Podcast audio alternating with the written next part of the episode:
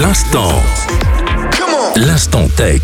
Et bonjour à tous, c'est Panos. On se retrouve pour l'Instant Tech. Aux nouvelles, des chercheurs de l'université galloise ont mis au point une nouvelle source d'énergie, une pile à combustible nucléaire dont le but premier est d'apporter de l'énergie sur la Lune.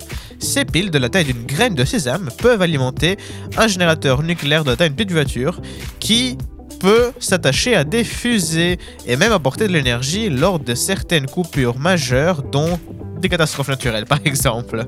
Après bon, il faut avoir juste le générateur mais euh, c'est pas grave, c'est secondaire ça.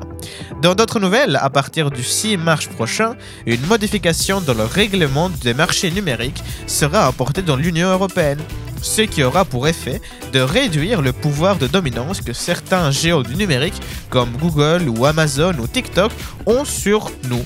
Cette modification apportera notamment un grand changement et forcer ces marques à devoir promouvoir également des produits d'autres marques concurrentes ou empêcher l'utilisation et la vente des données d'utilisateurs à un niveau massif.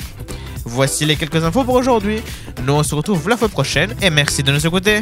Bye bye